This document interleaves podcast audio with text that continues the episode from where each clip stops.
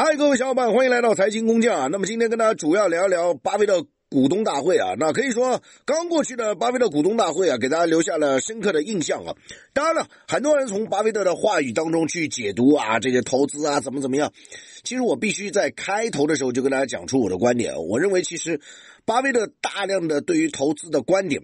对于 A 股的投资人来讲，对于散户来讲，并没有太大的帮助和意义啊。而且他很多的回答内容啊，大致也在预料之中啊。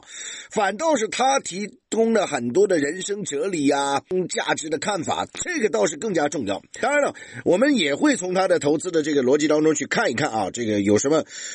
可圈可点地方，尤其是从现在国际商业财经的热点来看啊。那可以说刚过去的这个巴菲特股东大会啊，依然是很瞩目了。那当然我们必须要讲，就是说作为伯克希尔的两大元老啊，巴菲特和他老搭档芒格啊，先第一点我要讲的是每年股东大会本身的意义啊，我必须要讲，就是说大家很多人去关注他或者去聆听他，有种像最高级别的成功学了，就是那种 win-win 那种赢的那种精神领袖一样的啊，所以很多人去，只要你觉得他真的是去听他投资什么吗？那往往你跟着他去投资，他可能已经出仓了。更多人是，我认为是一种成功学最高殿堂啊，心灵的寄托啊。那当然我必须要讲92岁巴菲特和99岁芒格啊，他那么大的老爷子，两个人啊5个小时的股东大会回答近50个问题，他本身在台上，我觉得这个形式就很重要。就是说什么呢？就是说炒股真的能长寿啊，当然这个前提是有的，就你要有乐观的、健康的啊这个玩的心态啊，否则的话你像一般的股民啊，大部分的都很难有百岁老人。你想想看，这么大年纪5个小时啊，喝着可乐，吃的花生糖，这个连个厕所都不上，你说你有99有几个人，关键还思路很清晰啊，回答一些很专业的问题啊，这所以这就是值得敬佩的地方。那对于我们普通散户来讲啊，我甚至觉得学他们俩怎么样去养生，怎么样去锻炼身体，都比学他们怎么去炒股更重要。相较于他们俩回答一些投资问题的时候，他们就谈了很多人生的这样一个看法了。远离有毒的人要快，这就是快乐的真谛啊，快乐的源泉呐啊！你远离有毒的人啊，这个有毒的人当然就是负面情绪啊、负能量啊，这当然要远离了，否则你的快乐、你的健康都会受损呐。说到底啊，人呐，其实活着就是快乐，能够长寿，这是最大财富。你像很多人，他往往很有钱的，财富自由，他可能就没有健康、没有时间、没有不能长寿，那其实这某种程度上也是个 loser， 对不对？那投资。最重要投资自己啊，这是巴菲特自己讲的。投资自己什么就包括很多了，你有没有真爱呀？啊，这些都不是我讲的，是他讲的。你的时间投入，你能不能做自己喜欢做的事儿，做感兴趣的事儿，还有呢，你能不能健康，对不对？这是很重要。对于更多投资人来讲，哎，怎么样去能让自己开心的每一天啊，每天的这个价值活出来，这才是真正的价值投资啊！很多人就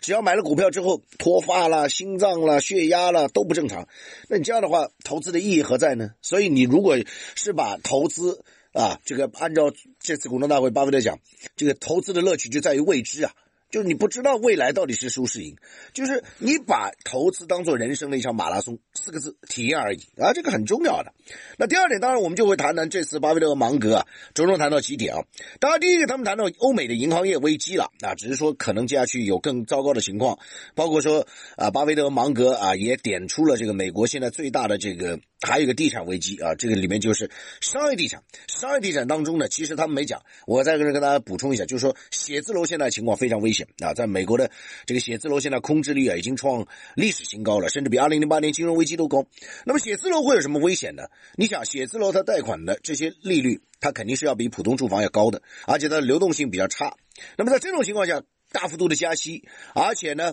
整个的这样一个债务的规模啊，占到银行贷款总量的啊，基本上是在10%几，它可能会有一个债务违约的问题。第二就是说你的流动性出现了问题啊，包括说写字楼的需求端也出现了问题。需求端是什么呢？就是说你想在疫情之后，大家更多的习惯了在线的办公啊、购物模式啊、电子商务，它对于线下的一些需求会非常大的一个减弱，商务楼。那所以在这种情况下，你可以看到就是说商务写字楼啊，现在是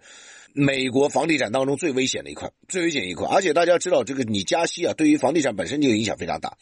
啊，而且你加息不单对地产影响，对企业端的需求也影响，你大幅加息，企业的融资成本增加，而且现在美欧的科技企业都在大裁员，这需求肯定是在下走了。那所以一个就是高利率让它的这个资金放贷的成本啊大幅度的提高啊，相较于普通地产。第二就是你需求端也减少了，第三个你是供给端其实还是蛮大的，所以在这种情况下，上海地产可能会暴雷，这雷中之雷就是什么？就是写字楼啊！所以目前这个情况对于中小银行的冲击会非常大，因为中小银行它很多的是为了赚取一些高利率，侧重于放贷啊，这个像商业地产这些去倾斜，所以这是会影响到，一旦出现坏账，大量的如果贷款成为违约的话，那么会冲击中小银行。这是巴菲特芒格啊这个没有提到的，就是说欧美银行业危机背后的这些内容。第二呢，巴菲特就是着重谈到了这个人工智能啊，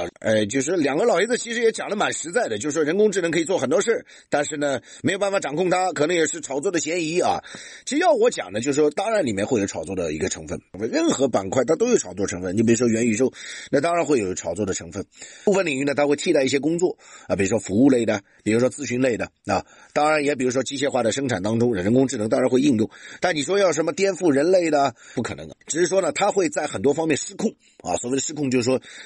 前两天我看了个视频啊，后来波士顿机器人否认了，就这个机器人能打能武，感觉比少林寺的武僧还要厉害啊啊！那你说这样的机器人出来，它以后可能会武器化、应用化啊，包括人工智能一旦会进入到一些重要领域的方面啊，或者黑客植入的话，那就很危险了，对不对？所以最为关键就担心它在武器化啊、军事化方面啊，做出一些危害人类的举动，这个才是最担心的啊。至于你说它能够替代多少啊，能不能全面的砸这个人类的饭碗，我认为这是不可能的啊。这个砸一些啊可能会碎，但是你要把这个其他的一些饭碗砸掉，我觉得是不太可能的。比如说就单单说自动驾驶吧，你可能在某些路段可以实行自动驾驶，但是你说要在全路段那是不可能的事情。别说你自动驾驶，你就是有人驾驶，你有些路段开了真是神魂颠倒啊。所以对于人工智能板块呢，我必须要讲就是说，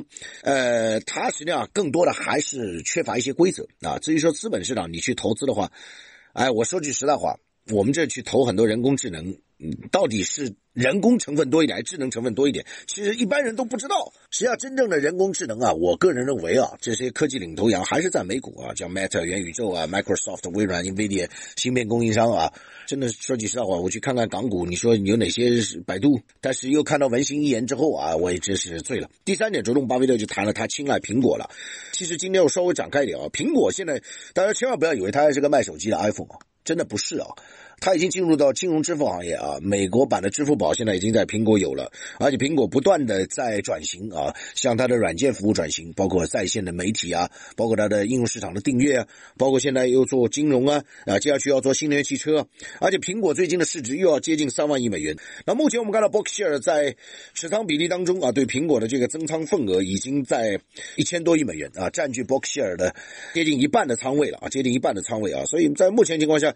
它这个模式接下去就是 Tesla。 我卖车我不赚钱都没有问题的，我接下来去做软件的服务，科技巨头在做更多的啊软件的这样一个衍生的服务啊，所以这是我觉得巴菲特看到的最重要一点。那么最后一点当然也是大家最为关注的，就是说巴菲特谈到汽车行业。那么这里呢有一点，就巴菲特讲他不太可能像投资通用和福特那样汽车制造商，就是传统了，他认为汽车行业太艰难啊，就是竞争对手太多，无法生产有吸引力的回报，包括电动化的转型可能会有巨大的投资成本和风险。很现实的一个问题就是接下去可能未来5年一大批的车企都要淘汰啊，容不下那么大一个市场啊。啊，你那么多电动车品牌啊，你想汽车品牌还有像哪吒这个品牌，接下去孙悟空会不会来？而且很多品牌我说这张话都没生产几辆车都上市了啊，这里我就不点名了，毕竟人家还在为梦想窒息啊。我个人认为啊，在新能源汽车领域有两个趋势，一个就是要么你就是打价格战，要么就是你走最高端啊，就只有两个，你走中间的一段很难啊，中间层很难，所以这个风险啊，接下去是很大的，尤其是对新的品牌的进入市场，大家要保持一份谨慎。好了，今天就跟大家聊这么多啊，下期节目跟大家聊聊这个国际黄金啊，目前最近的这个态势啊，不要忘记点赞收藏哦。